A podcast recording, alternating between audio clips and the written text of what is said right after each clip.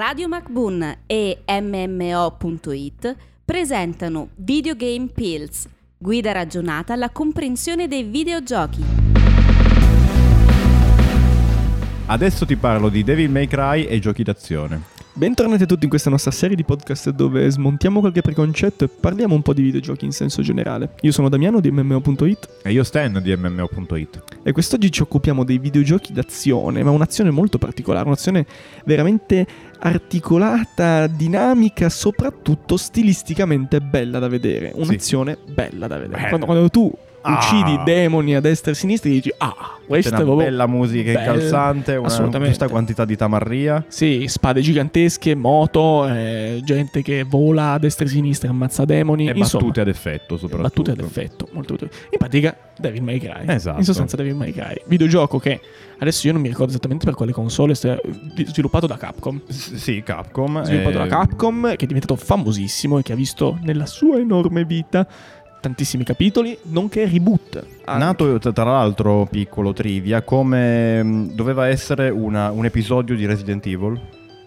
Ah. Esattamente, doveva essere, se non ricordo male, il quarto Resident Evil, solo che è nato un po' strano perché c'era questo personaggio co- demoniaco, roba. combatteva, sì. E poi guardando il primo, guardando il primo capitolo era abbastanza evidente questa cosa perché come nei vecchi eh, Resident Evil giravamo all'interno di, una- di un luogo ben preciso e, e c'erano molti giochi e Puzzle game, da puzzle risolvere. game da risolvere per poter esplorare le varie aree di questo castello Mhm. gigantesco. Quindi cioè, adesso diciamo al pubblico di recuperare poi la pillola su Resident Evil di cui abbiamo parlato davvero tanto in una pillola appo- appos- apposita per lui. Sì, Ecco, invece devi continuare invece a parlare di Devil May Cry e dei videogiochi molto simili a lui perché poi questo combattimento particolarmente incalzante, stilistico, basato stilisticamente sulle combo. basato anche, su combo. Combinazioni, sì. combinazioni sì di attacchi, eccetera, come anche i picchiaduro. Esatto. Come recuperatevi anche la pillola sui picchiaduro, altrimenti ci arrabbiamo. Io e Stan Spencer. Assolutamente. Ecco, in questo momento qua comunque poi si sono sviluppati anche dei giochi molto simili come Bayonetta. Sì. Bayonetta che è molto mi è uscito molto Bayonetta. Bayonetta. Mi è uscita molto milanese questa. Bayonetta o eh, videogiochi anche come Dante's Inferno che dalla regia mi dicono che è una cavolata, ma io continuo a sostenere il fatto che Dante's Inferno Noi non crediamo alla regia. No, io non credo assolutamente alla regia. Secondo me Dante's Inferno è un gioco ha, segnato la mia infanzia, capito? Quindi non puoi insultarlo assolutamente. Anche un recentissimissimo Astral Chain rientra Astral in questa Chain, categoria per, per la Switch e quindi possiamo far capire già dai titoli che abbiamo citato che è un genere nato e sviluppato principalmente in Oriente, in Giappone, ma ci sono delle controparti occidentali. Ad esempio, primo tra tutti, i primi, primi God of War. I primissimi. Primissimi God of War che hanno al loro interno, ne parlavamo in una pillola a parte, le famosissime cutscenes, quindi Mhm. il tentativo di inserire anche un po' di cinema all'interno di videogioco e vi consigliamo di recuperare la pillola sulle, sulle cutscenes perché per la solita questione di altrimenti ci arrabbiamo e, e poi continuiamo invece un attimino a chiarire, a in- inquadrare anche quali sono le strutture di questi giochi. Questi Sì. giochi sono strutturati in che modo, Stan? Allora, innanzitutto nella maggior parte dei livelli, perché i giochi solitamente di questo genere sono divisi, suddivisi in veri e propri livelli, in vecchio stile.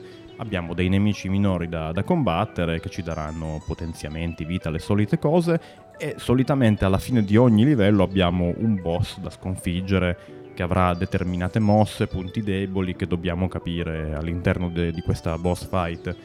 E possiamo dire anche che mh, con, il, mh, con l'andare avanti di questa serie mh, e l'andare avanti degli anni ci sono sempre più elementi GDR all'interno di questi titoli che ci permettono di aggiungere una mossa che andrà a potenziare una combo che già facciamo, darci più vita, più resistenza a danni e via dicendo. Sì, poi si vengono a creare veri e propri anche alberi delle abilità, dove Sì. possiamo andare a scegliere quali sono i potenziamenti che più si adattano al nostro stile di gioco, perché è vero sì che appunto il, il combattimento è molto stiloso, ma lo stile di gioco, proprio anche singolo del, del singolo giocatore, è da tenere in conto e grazie a questi potenziamenti potete sempre personalizzarlo per ogni, per ogni vostra, per ogni vostra evenienza. In Bayonetta pos- potevamo personalizzarlo in maniera tale che facesse determinate combo e che nel momento in cui svolgeva queste piroette acrobatiche in mezzo ai di 18.950 nemici, lei si svestisse, proprio che venisse qua- quasi quasi nuda. Qua, che è il fine ultimo del che è il gioco. fine ultimo della maggior parte dei giocatori di Bayonetta, nonché degli sviluppatori di Bayonetta. Che quindi sia un fetish che si sta un po' spargendo per tutto il Giappone. For us by us, quindi. Assolutamente,